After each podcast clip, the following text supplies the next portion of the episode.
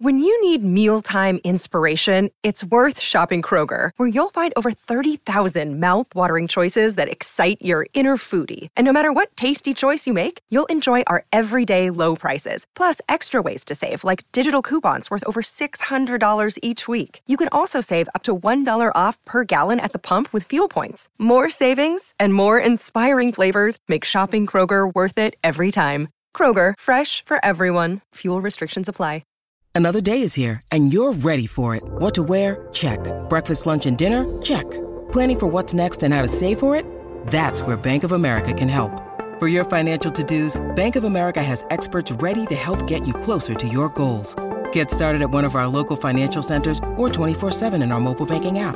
Find a location near you at bankofamerica.com slash talk to us. What would you like the power to do? Mobile banking requires downloading the app and is only available for select devices. Message and data rates may apply. Bank of America and a member FDIC.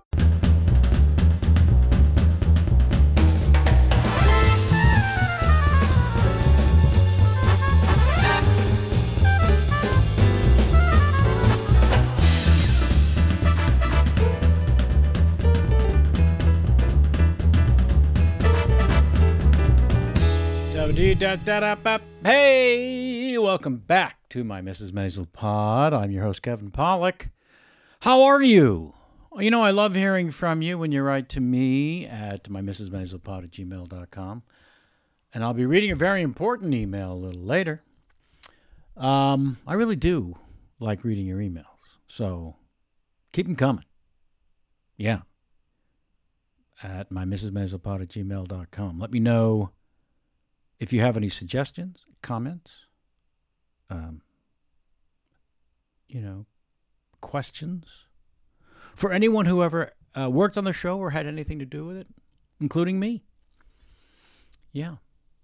I, I love answering your questions and passing them along to other folks and having them answer. Write and let me know how you enjoy those my Mrs. Maisel pod at gmail.com. Today's guest. Well, folks, this is a biggie. As you've no doubt seen from the thumbnail photo and the listing, it is multi Emmy award winning and every other award that a cinematographer can win. David Mullen. Now, little background if you haven't done it. David Mullen, well, first of all, those Emmys. I think I've told the story of when he won against the uh, last season of Game of Thrones. Yeah, pretty sure I told that story, so I'm not going to do it again. Go back, look for it, find it. But he just won again as I'm recording this early in the first month of 2024, like a, a couple of weeks ago. He won in our last go round from season five. He beat House of Dragons for Best Cinematographer. I mean, this guy, he is revered within his own community. He speaks to um, students and, and, and up and coming cinematographers. If you are, in fact, one of them, this two parter uh, is one half. I know. I talked to Mullen on two different occasions. Each one of those occasions, there are two in total, will be broken into two parts. So there's four parts. Now, I'm not going to play them all back to back. I'll play the first conversation we have, starting with this episode as part one, and then there'll be part two next week. And then I'll take some a break and put in some other folks, and then we'll bring back Mullen.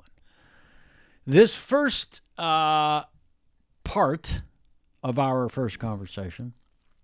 Not easy to get this man, very busy. Um, we get into his background, self taught, how, how that happened, why that happened. It's, it's all fascinating. Um, from a creative standpoint, even if cinematography is not your bag, people always ask about the look of the show. Yes, production design. Yes, wardrobe. Yes, set deck. Yes, uh, the folks who wrangle the automobiles. But my oh my. Props. Let's not forget props. The cinematic look of this show, well, we beat dragons. Uh, David Mullen is a one of a kind genius, and he talks us through his process and how he got to the show, what it was like starting uh, with the pilot, with Amy and Dan, how he works, what he goes through. Um, I ask a question towards the end from a friend of uh, Jamie and mine, Zach Fox, who is a director and cinematographer in his own right, who has been in a uh, class or Q and A, watching and listening and learning from David Mullen. So he offered up a, a, a great couple of questions, one of which is answered in the body of the interview, and then the second one I posed directly to David, but I didn't give Zach credits. I'll do that now. Zach Fox. Um, and David answers it beautifully. Um, yeah, and then in, in part two, we'll get into uh, the first couple episodes. Uh, excuse me. Huh. First couple seasons of the show, where I ask him to break down very specific moments in very specific episodes and seasons. So, this first part is a great setup to one of the um, most in depth conversations, I believe, dare I say it, David Mullen has ever had for you, the listener. And again, I'll be reading a very important email later. But here now, part one of David Mullen. Enjoy.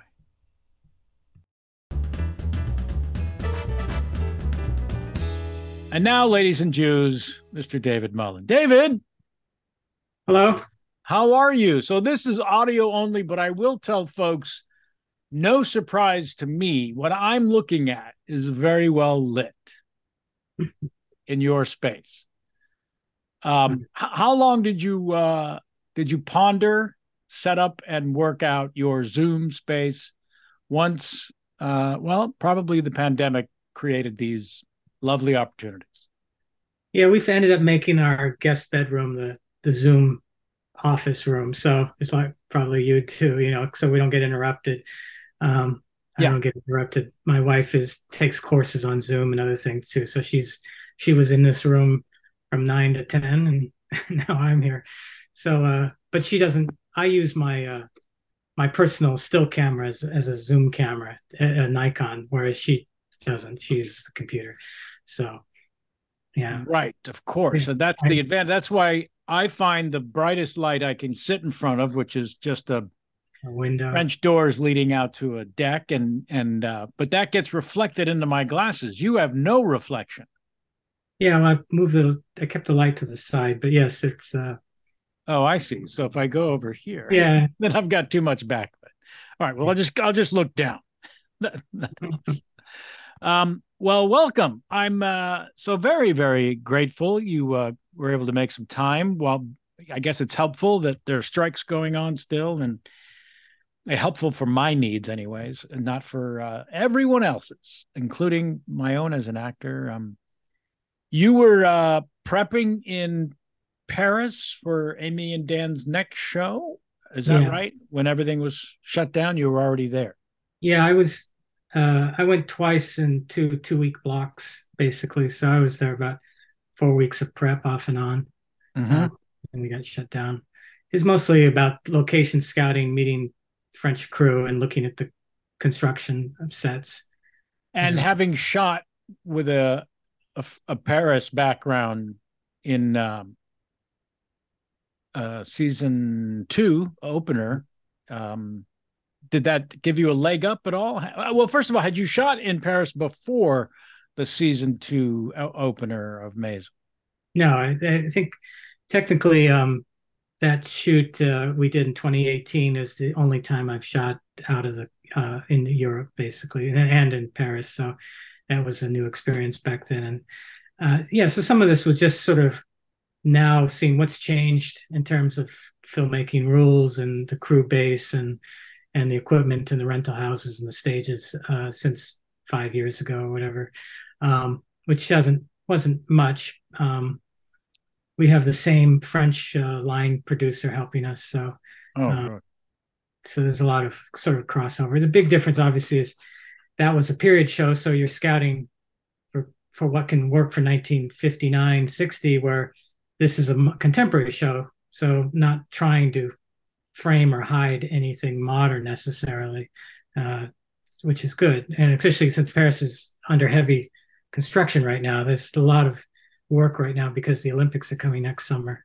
So that it seems like half the streets have trucks and half the monuments have scaffolding in front of them. Oh, yikes. Yeah. Yeah, I was just watching. We started finally watching uh, the Gilded Age, oh. and they were shooting in Central Park, and I and yeah, you realize, oh, they don't have to dress any of the um, structures or grounds. It's just the people. And um, I thought foolishly that was one of the advantages of shooting in Paris. But yeah, you've got all those cars and all the scaffolding of buildings and work that's being done. Yeah. I mean, uh, Paris is easier than New York to, to yeah. make 1960. There's huge lengths of blocks that are all, you know, turn 19th, 18th century. So it's yeah. not as hard as New York, definitely. Um, but like I said, it's not a issue so much as that stylistically, you know, uh, the new show is uh, sort of half New York, half Paris. So right, I've just, I've just got to think about what that means visually, other than the obvious, you know. sure. Yeah. Well, so. and I will, I will uh, try to get you back on the show once you've uh, got season one under your belt of that show. But in the meantime, uh, why don't we talk about the sort of origin story for you and the Maisel universe? How did this begin? Well, interestingly, I was interviewed by Dan and Amy a, year before Maisel for another show, um, the Gilmore Girls Netflix show. Uh-huh. Uh, it was a phone interview, I recall, and I had been um, recommended to them by Jamie Babbitt, who's a TV director that I've worked with uh, uh, many times. Even on, I did a feature for her, I did a short film for her, and I did several television episodes with her over the years. So I've known her for a long time, and she recommended me to them. But they, um, they ended up hiring uh, Alex Nepomniaschy because he had just worked on Bunheads with them. Um, so I didn't get that job. But then a year later, um, the Maisel pilot comes along, and I get a call again saying, you know, will you interview? And again, recommended, I think, by Jamie. So, uh, but this was an in-person interview uh, here in LA, and that seemed to go well because I got hired for the pilot, um, which was shot in the fall of 2016. Right. And uh, then it went picked up for series that spring. I went straight into another series called Get Shorty right after I did the Maisel pilot, and I was working on Get Shorty when they started uh, the second, the first season. I came in on episode four of the first season. I they count the pilot as episode one, right? And, and then Eric Moynier shot episodes two and three, and then I came in on episode four, which was a nice episode to come in on. It was the episode where Midge moves out of her apartment, yeah, into her parents' apartment. They were just switching the set over to to restore it or turn it into the Weissman apartment. Um, and so I got to do that beautiful opening, uh, the Happy Days uh, montage, where where the Midge remembers her happy times in that apartment, and it culminates in the the night out of Alex, uh, Midge, and Susie going out and hitting all the local bars and comedy right. clubs, um, which was a lot of fun too. Just do this kind of montage of clubs. It sort of culminated in the, the Copacabana club scene, which was right. our first big techno crane turning into a movie moving shot that ends up going through the tables, past the dancers, and into the kitchen. That was the first time we had tried that kind of shot. So it was it was a good episode to come to. Yeah. So going back to the pilot, um, where you will establish the look uh, of the series, as is done in every pilot, unless you know big changes are are needed and requested. But in this case, I feel as though all the department heads spent, uh, as I've spoken to several, have spent, um, you know, a goodly amount of time to get on the same page, as they say, with Amy and Dan in terms of the look. So, one of the things I was curious about with so many colors uh, from wardrobe, from Donna, mm-hmm. um, how aware are you as you're designing what the look of the show will be? How, how much sharing is going on between you and Donna in terms of building the visual on the pilot? Well, the pilot, we had a lot of prep. So I saw designs for sets and designs for costumes. Um, some of the big things we had to plan for was like the opening wedding. Um, obviously, Midge's in a wedding dress and everyone's in tuxedos, so it wasn't that wasn't exactly a colorful scene in terms of wardrobe. But um, but the, pilot was mainly concerned about creating the three looks of the world of um, the Gaslight and Greenwich Village, the world of the Upper West Side, and the world of Midtown where Joel works, and the the way she travels between these three locations and the shifts in wardrobe and color and, and look. And so that was what I sort of concentrated on in the pilot, and that just sort of carried forward into the series.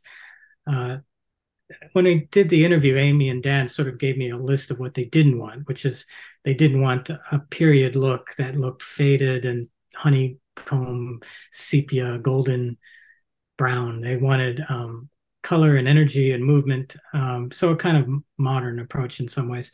Mm, yeah. Uh, so, you know, part of me was to I looked. She also had me look at some Woody Allen films like um, uh, Hannah and Her Sisters, mainly because what I got out of the Hannah and Her Sisters was that it. Um, she said everyone looks really good in the film, but it's all feels like they're in New York, and that's because it's all shot on location. There's no sets for that movie. It's all real lofts and real apartments and real yeah. restaurants. So, so doing a film that film is sort of grounded in the reality of of New York, and yet everyone has a slightly glamorized lighting at times on them. Uh, it's a, it's sort of lit a little more old fashioned than I would, um, but they clearly did this on location. They took, must have put pipe grids in the ceiling and put little spots everywhere. And so, you know, Barbara Hershey gets a nice key light in the doorway, and then she walks to the table, gets another nice key light. So it's very carefully lit, but uh, but all on a real space, and that's right. what I sort of got out of of watching that. Um, you know, part of me looking at 50s uh, movies and 50s advertisement and 50s reference material is I was trying to get a sense of the aesthetic of that time, which um, I kind of called aggressively pastel. You know, like like the the colors themselves are like peach or pink or yeah or something, but they pop out at you, and it's partly because the way they're designed, they're often set within a neutral background. So I've seen scenes like a, a you know a yellow refrigerator in a beige or gray kitchen, or or someone walking in a beige room but in a cyan party dress or a or a teal or or pink or something like that. So the colors pop out partly the way they're set against a more neutral background. But also the 50s movies tended to not play too much with colored lighting because they wanted the colors of the skin tones to look natural. They wanted the dresses and the costumes to reproduce accurately. Um, I didn't always follow that kind of rule, but I kept that in my mind. That the kind is another term I came up with, which is sort of industrial optimism, which is sort of the feeling for 50s advertisement and films, is that after the war, everything was getting better. You know, sure. the world was going to be better. A promise. You know, offices, everything was new. Um, but still in New York, there's a lot of pre-war design in houses, and that was something Bill Groom and I talked about. You know, Greenwich Village is kind of the young hipsters, but in a kind of pre-war brownstone, old world kind of environment, as opposed to Joel's office, which is in that 50s Mies van der Rohe international style kind of modernist quality. I was surprised when we walked down Park Avenue. Bill Groom would point out buildings and and say uh, they look completely new to me. And he goes, "Oh, that was built in 1953. That was built in 1959." I was like, uh, a lot of these office buildings, uh, you know, they came from that period, that that style that we're so yeah. used to. So, uh, so that was sort of the things in my head, uh, the references to art and ads and the aesthetic values, but within a modern lighting style and stuff and then I would bring in colors when I when it made sense to like the club scenes and yeah. restaurants and some of the night exteriors. Yeah, we'll I'll get to that. I've got a list of uh, environments to ask about. Um, in the pilot, I'm trying to remember was uh was a Jim McConkie utilized? No, no, we had a whole different crew on the pilot, um, right? except for um, yeah, I had a different gaffer, different key grip, um, different camera team. So yeah, it was all. It was basically I don't have a lot of New York crew base that I can draw on because I'm from LA, um, and these are all people that uh, um, Dana Gilbert, our producer, yeah, brought in. But she really wanted to bring in her crew from uh, Boardwalk Empire, but they were all working that fall on other shows basically. So um, once we went into series, she she was able to bring in John Oates and Charlie Sheeran. Um, but the camera crew actually came from uh, Eric Moynier. He's the one who brought um, Jim McConkie and Anthony Capello into the show. Amazing. Yeah. yeah. Um, so I I I know that you um, seem to keep a um, encyclopedic uh, collection of of films and references, cinema, cinematic references. I, I know that only because I mentioned to you that I had written and was going to direct um, a contemporary set noir, yeah. and in four seconds or less, you rattled off eleven noir films that I should maybe take a look at. I wrote them down, and they're still on my phone and I've seen six of the eleven, and um, and, and so where does that uh, is that a lifelong collection uh, uh, uh enthusiasm? how does this begin for you in terms of being a cinephile with a purpose? Yeah, I, I, I can't help but have this love of old movies. Um, I don't know how much I can fold it into my own work, uh, other than, you know, Amy has a love of old Technicolor musicals. So when we're, you know, waiting for a setup, I remember we are in the woods in the Catskills waiting for sunset, and I found the uh, the axe dance from uh, Seven Brides for Seven Brothers on YouTube, and we started just watching the whole, you know, Michael Kidd choreographed dance number from that. Um, which was a lot of fun. And being in a real log cabin, watching this, yeah, this number shot on a soundstage with fake trees and fake drums. Yeah. Um, so you know, she loves these old movies too, and and we have a lot of fun talking about them. Um, we've referenced them sometimes a little, you know, some shots from Cabaret and some other films.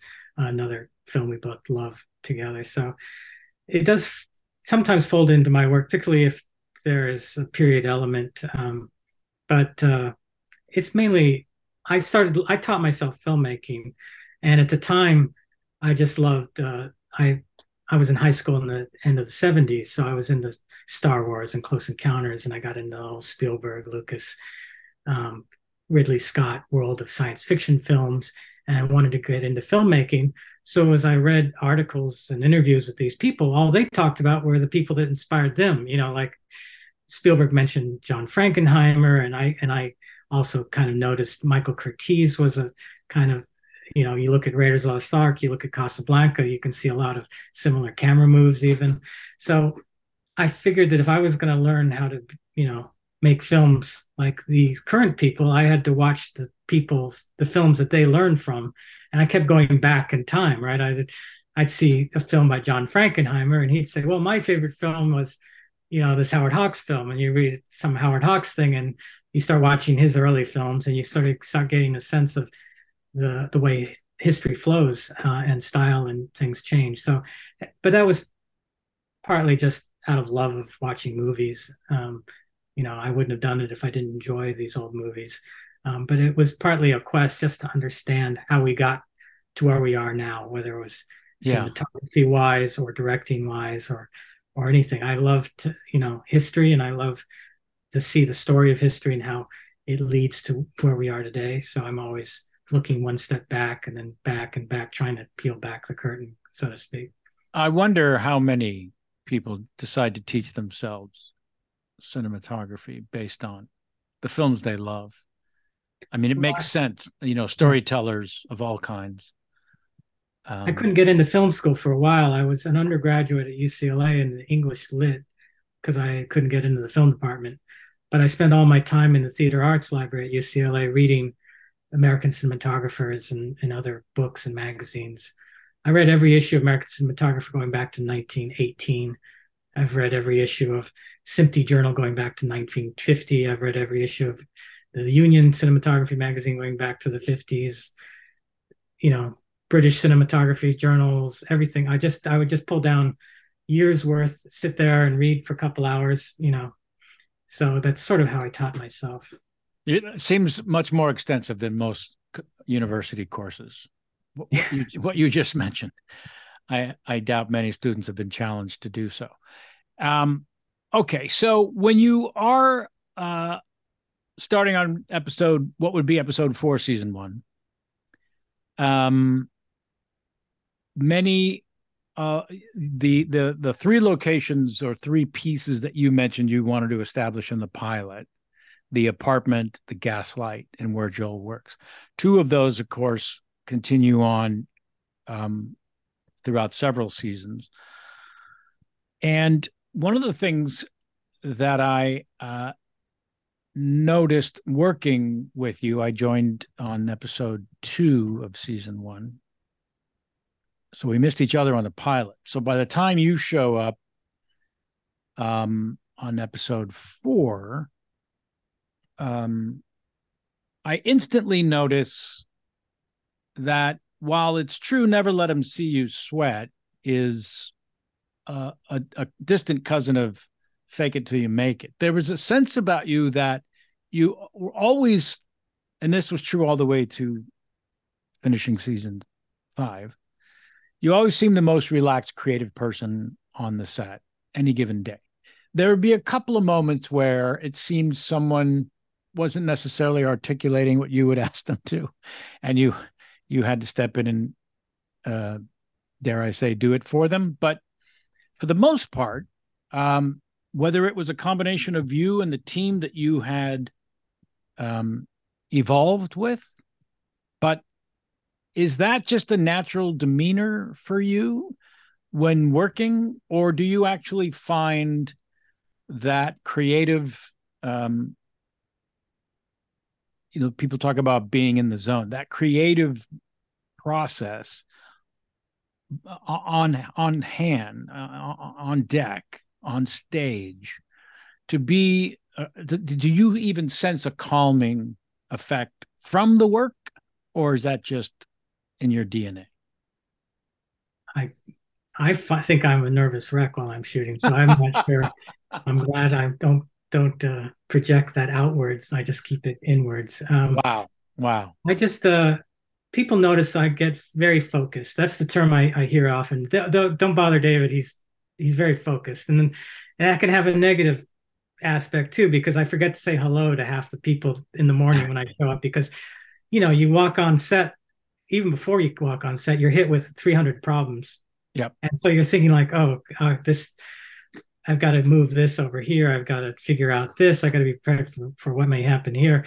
And then you forget to say hello to, you know, the actors as they come on the set or, or even the director. I've, I've just like instantly already as yeah. if I'm three hours into the day and I haven't even started the day yet. So it's, it's because my brain just instantly goes into this kind of problem solving mode all the time, um, trying to stay ahead of the curve and uh, make sure it all looks good. You know, um, a lot of the sort of more creative, stylistic questions I hopefully have thought about in prep. I don't yeah. Don't have a lot of prep on that this show, oddly enough, because um, Dan and Amy spend a lot of time writing during prep time. Yep. So when you know, I basically sit there in the office for a few days and I just type ideas on a sheet of paper to for myself like what if I play this scene as sunset? What if I suggest this to Dan or Amy when we get there? Um, and then they'll come in uh, the second half of prep and, and we'll go around all these locations and I'll get to throw these ideas I've had. But also, I, I spend a lot of time going to Donna or, or Bill Groom's office, you know, or and just sitting there and look at the blueprints, look at the reference material right. uh, we've come up with. Just uh, as we talked about creating these environments, a lot of them are one-off environments of this club or that club or this restaurant. Um, I may have some ideas about colors and lighting, but until I've seen what Bill or Don are planning, I don't want to come up with some plan that's going to be fighting that. You know, and I, I remember once I had done a club in all kind of red and orange lighting, and I had another club scene coming up, and I thought it'd be nice to do this one and kind of like a blue jazz feeling, you know, like blue neon and green and and I said, Bill, what's this location like? He goes, oh, it's all red leatherette seats and and wooden countertops and and brick walls. And I go, oh, so it's red on red on brown. I, you know, so yeah, I learned from experience that you can throw all the blue light you want on a red wall. It just doesn't work. So I wasn't going to fight the location, you know, with my ideas. So I just have to save that idea for the next location that where it might work, you know. Yeah, I mean you're you're having your own prep process um, is it makes all the sense in the world. But I I I also noticed that Amy and Dan on set, um, you know, situations are created on the fly a great deal of the time in terms of this is a one or so. Yeah. All of these things now change. Yeah, it's funny. On the pilot, we had this even in the interview, she warned me that she wanted to play the scene where Midge comes to her parents' apartment and tells them that Joel and her have broken up. Joel has left her. That she wanted to play it in one shot from the moment uh, Abe storms out of the living room, goes into his den. She chases him into the den. Then he goes into the foyer. Then Rose crosses in, goes down the hall. Then they go back to the living room. And she kept saying, "It's all got to be one shot." And, I, and you know, I thought about it. My fear was just this was a real location. It's not a soundstage. So can I light these three or four rooms and not see the lighting in the ceiling as I back into the next room? I, you know, I had to keep going back to location and walking backwards and trying to see what point do I see the ceiling in the previous room and how high do the lights have to be and can I get them flush enough to the ceiling and how am I going to rig that? Yeah. Um, those sort of problems. But other but it was funny. I had time to think about it. We we rehearsed it on stage on an empty stage with all the apartment marked out with tape. So I actually had a sense of how much space we had to work in. Uh, that never happened again. You know, once we built these sets, uh, you know, Amy will design a oneer that goes through every room in that apartment on the fly. You know, but it's a sound stage and it's it's to some degree been pre-lit, um, and it's a lot easier to uh, to kind of do this sort of stuff on the fly but it's just it was just funny that I was so warned the first the pilot episode, but after that it was just like constantly doing these these elaborate shots uh, on the morning of basically. Yeah, what point during season one, or or was it not really towards the end until we were mostly on stage? Because I I was curious as to, oh, I mean, it seemed obvious to me how happy you would be in all the all the crew and and and well every technical person to move to a stage with flyaway walls and ceilings just changes every yeah. single um, aspect the the sound people as well bill tends to build very solid sets so they actually don't have a lot of flyaway walls you know Aha. the apartment set is is all, almost every room is double walled because one room leads to the next room so it was we never did pull a real wall uh, except in the when you get to the very last room where it's the end of the soundstage set, there's right. no there's no backside of that wall. So we pulled the wall in the bathroom once or twice because we could actually get wide enough to see the tub in the foreground. Uh, that's about the only time we pulled a wall in that in that space. Uh, we might have pulled a window out of the frame once just to be able to back a crane. Uh, I think Eric had to do that for mm-hmm. for an episode. Um, so the French doors. Yeah, the ceilings are solid. Yeah, we do pull doors off hinges all the time.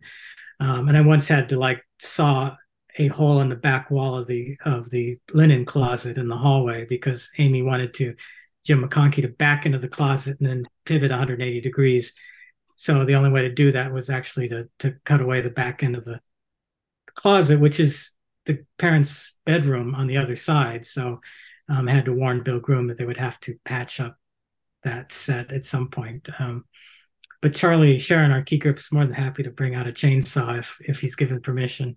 I um, noticed that. Yeah, we had a just in season five, we had a shot with Amy where it was three people talking in a booth at the uh, at the restaurant set, the um, Toots Shor set, and Amy did not want to shoot the whole scene looking three people into a wall the whole time because that's where the booth was. So we had to wrap around the booth till we looked a little more into the restaurant again, which meant the camera had to swing around and back through a wall. So Charlie Sharon cut a door out of that wall and then sealed it so someone behind it would magically swing the wall open like a door as as Jim sort of pirouetted and backed and and then stepped through the hole. Um, but uh, that's something you can do on stage that you can't do in a location, obviously. Yeah. But yeah, we the sets were built right from the start for the series, but there was some t- downtime where they had to switch Midge's apartment over to the Weissman apartment once she moved out.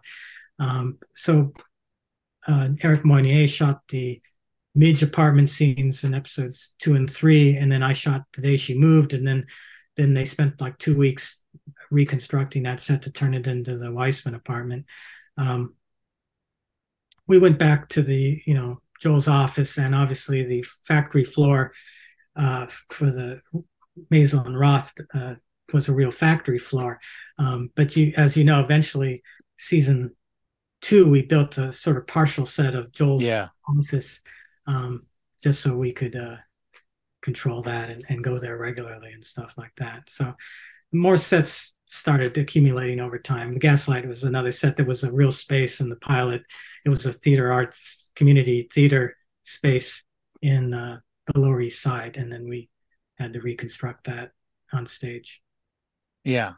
So um, speaking of Maisel and Roth, so that original location, very famous um, operation. I remember me- meeting some of the folks uh, who who uh, ran it, and still building suits for heads of states and presidents, for that matter. Um, how either daunting or exciting for you when you location scout and come across a place like this that's going to be um you know a, a pretty important piece to the series well you know as you remember that factory floor is just a zoo of of detail you know like like of tables and machines and lights it, when i scouted it the first thing that struck me is that it's so brightly lit naturally yeah. that I didn't need to do anything lighting wise. In fact, every scene, basically, my job was to figure out what the camera and the actors were going to do, and then go around and turn off a third of the overhead lights because it was just too much. I was right. otherwise everyone would be lit from both sides equal amounts, and it just get flat on flat. And so I'd go around with Jenny and I'd say, take that tube out of that fixture, and maybe take the next tube down off so out, and then you know we just subtracted lights. They were all slightly not period correct in that they look like fluorescent tubes, but they're actually LED tubes um, that they installed. But you know, but they look like fluorescence, so they're period correct in that aspect. I think the only issues I had in that space, besides bumping into things, we were constantly moving, trying to move heavy stuff out of the way of Jim McConkey. Right, right. Himself. Uh, poor Kara Haas, our uh, on-set dresser, was just, you know, because you think, oh, it's just a big pile of, of bins and boots and and stuff that you just shove it out of your way. But of course, it's a working factory floor. It's not like you can just walk out of there having decimated the place. You have to kind of restore it back to what it was as soon as you as you leave that space. So you're constantly shoveling things around and then shoveling back to the correct spots. My only problem was that um, in so many windows. There were they were covered over with grating and metal and and factory stuff, but there were still rows of windows on two sides. And so if we'd ever tried to do night for day or day for night, it would have been difficult. Um, and I also had a hard time controlling the time of day. Like I tried in the last, I think the season to make it look sunset in there by putting some powerful tungsten lights through the windows to make yeah. this sunset effect. But it barely got into the room. The room is so bright inside that even the brightest movie lights you can put out on a construction crane or condor barely register one, within five feet past the window because the interior is so brightly lit.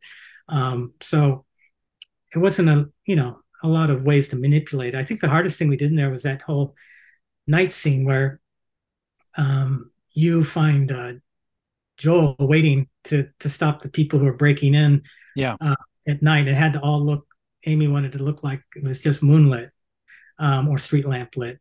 Uh, but I think we actually did shoot that in the daytime. So I actually had to put black curtains on the outside of the building and then light it with some lights in the room that looked like they were coming from the street, uh, which was difficult because I had to really tell Amy, I can't see 360 degrees here because I'm faking that this stra- shaft of street lighting is coming from a block away when it's actually just coming 15 feet away from the actors.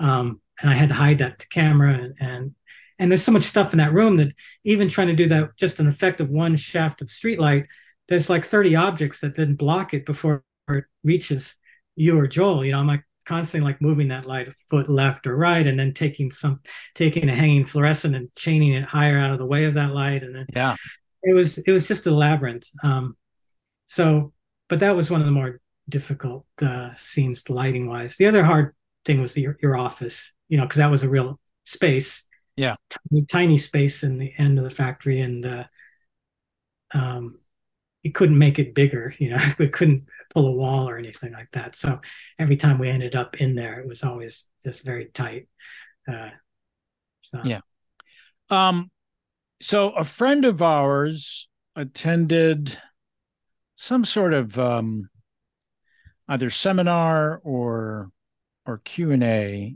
uh, he is a cinematographer himself and a director. And um, I knew he was such an immense fan. I offered him an opportunity to cough up a couple of questions, one of which I seem to have hijacked. He's asking about determining uh, your color um, for the series, along with so many colorful costumes and sets. And we, I feel we've addressed that. Um, moving on. Uh, oh, how did you get that oneer onto the boat in front of the Statue of Liberty? Was that photographer's camera flash a shot blend? No, it is a true uh, oneer. There's no there's no hidden cut. Basically, it's what they now call a drone catch. The uh, it's the first time we the only time we've done it on our show because we don't use drones much, but uh, and it's illegal to use a drone over most of New York. So that was the other issue we ran into. But uh, the idea is that the drone flies up to the boat, and as it gets onto the deck, someone catches it and then walks it the rest of the way as, as a handheld camera, but it's stabilized because it has a gimbal on it. Um, this is because Scott Ellis, you know, the script said there was an establishing shot of a boat in the harbor, and then we go to a party on the boat. And Scott said, I, Can we get around just the generic establishing shot of a boat and somehow um, put them together. And I said, well, you know, we could fly a drone and catch it. Uh, know, it's uh, it sounded easier than it actually was because the only spot in which we could actually catch the boat, catch the drone, was when it flew onto the top deck under a roof. So essentially, there was a very short amount of space for someone to grab it and then walk with it. And he had to be in the shot. So we had to dress the drone operator in a tuxedo because he's on the deck of the boat and the camera's flying right at him you know so it's not like he can hide somewhere. We see the entire boat as the camera is approaching it and it, as it passes him he steps behind it and catches it and then it shuts itself off and then he walks forward with it from then on. Um, we had to practice it in the daylight to make sure it worked and then and then did it on the night of. And i had to figure out how to light a boat and out in open water from a distance from another boat basically a lighting boat, and then how to light the party scene on the deck so that we could shoot 360. Essentially, the, the deck party had to be self lit, and it had to be powered by the boat itself too. So that was an issue. Um, but that was all a, a single drone shot. Uh, and where does the um, um, fly a drone and then catch it idea come from? Well, I'd, I'd read about it, and and actually, uh, um, Leslie uh, Foster Robson, our visual effects supervisor, had just done one on the Gilded Age. So um, she showed me what she had done. That was a day exterior shot um, somewhere in Long Island, I think. the trouble we found is that New York, you can't fly a drone over land and you can't fly it over people. So the drone could not fly over the party goers uh, on the boat. It couldn't take off from land. It couldn't land on land. So the only the drone company has a whole system where they, they launch their drones from a boat. And then there's only so many zones over water you're allowed to fly that drone in New York. Um, you have to have an FAA pilot on the radio the whole time because he has to talk to the uh, helicopters and the planes that fly over New York all the time. So there's so many restrictions that it's very limiting using a drone in, in New York. Uh, but this was, you know, seen on in the harbor. So it was all, you know, we scout in the daytime and, and yeah. asked, is this a zone we can fly a drone off of and into and, and, uh, worked. Needless to say, you figured it out. Yes, that's the, always, uh, that's my job is to figure it out. Yes, yes, of course, it ended awkwardly because, as you know, with these two parters, there isn't a break in the initial actual conversation. I have to create that in post, and it's sloppy, it's it's bumpy, it's awkward, and I thank you for your patience. Uh, but as you've heard in this incredible part one, he is um, he's very generous with his process and his thoughts and his his memory is is extraordinary and he he very generous with the details so finding even a spot within that the body of our our first gathering and thinking how am i going to break this into two parts uh was uh, was not easy. So again thank you for your patience. Part two uh, next week we'll pick up right where this one ended. Um, yeah. I just, please write to me at uh, mrsmaiselpod at gmail.com and let me know what you think listening to this man talk about creating the look and what it means to him, what his process is. I would love to hear from you. mrsmaiselpod at gmail.com. Let's go to the mailbag now, shall we? I think we should. Yes. Let's open it up. Riding into the mailbag today is Lauren. Lauren uh, has come to us with a beautiful email um, with much needed and, and appreciated information. Hello, Kevin and Jamie.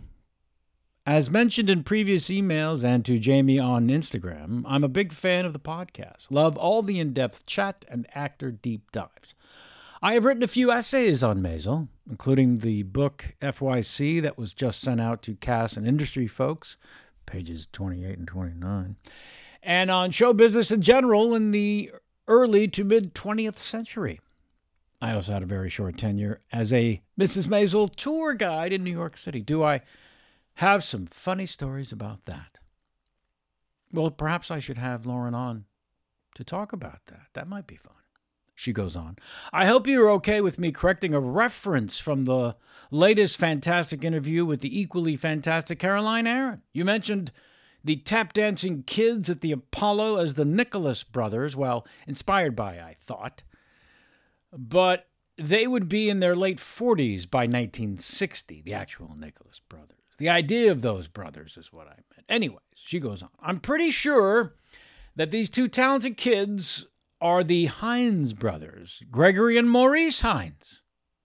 And then she includes a great clip of Gregory Hines and his brother Maurice dancing in 1960. Um, which is pretty extraordinary. I should post it in the Instagram. Yeah. Uh, I double checked this and found a New York Times interview with Amy and Margaret Derricks where it's mentioned. The dancers that were used in the show are a real brother team named the Foreman Brothers. Easy mistake to make because the Hines brothers, I'm sure, were influenced heavily by such legends as the Nicholas brothers. Also, Kevin, as a fellow dyslexic podcaster, I feel your pain in pronouncing people's names. I came to the conclusion I had to have my interviewees introduce themselves. LOL. Take care, Lauren. Lauren, these are all great uh, insights, comments, and corrections and offerings. Let the guests introduce themselves. Look at that. I would have saved myself so much pain. Um, thank you, Lauren. And I do think you would make an interesting guest. Let's uh, let's create that moment, shall we? I do love enjoying fans of the series and fans of the podcast. I made that clear from the beginning. And what better way? Um, so, yeah, I've got your email, Lauren. I'm going to uh, try to set that up. Yeah, let's do that. How exciting. All right, closing up the mailbag. And thank you, Lauren. All right, that is our uh, show for today. Our, uh, you know, my my appreciation to each and every one of you. Uh, please continue to write to us at my at gmail.com. Please continue to rate and review the show, subscribe. Tell everyone you've ever met. You know what? Tell a few more people. Tell strangers. I've never asked before for you to. All right, it's time. Tell a stranger. Won't you? Um, yeah. Part two, David Mullen. Next week. Until then, I'll see you in my dreams, and please, please be kind to each other. Won't you? Okay, closing credits time. My Mrs. Maisel pod was created by me, your host, Kevin Pollak, research writer, producer, Jamie Fox, and our engineer, recording, post production, producer genius is Ken Plume. My Mrs. Maisel pod is brought to you by the fine folks at Q Code. Q Code. Sounds like something, doesn't it? Oh, lastly, you should know I'm told by legal to make this crystal clear that my Mrs. Maisel pod was not sanctioned in any way, shape, or form by Amazon Prime, nor the show's creators Amy Sherman Palladino and Dan Palladino, although I feel the need to mention I did get their blessing. Okay, good. That should save me some legal.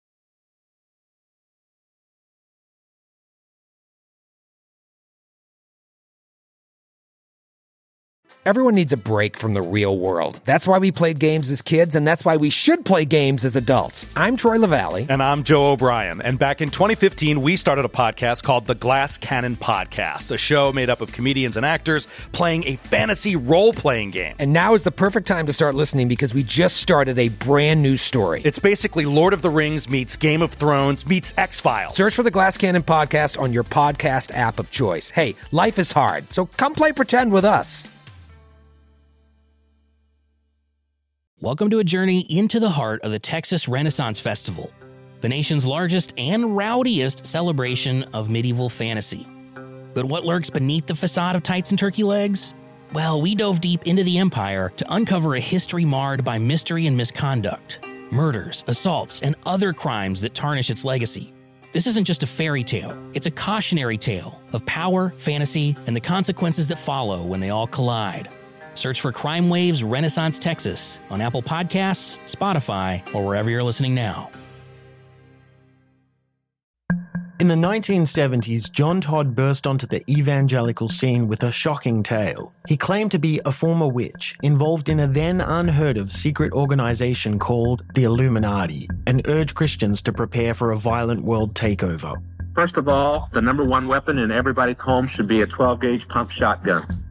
Hear the amazing story of one of the originators of the modern day conspiracy theory. From Magnificent Noise and Sony Music Entertainment, this is Cover Up The Conspiracy Tapes.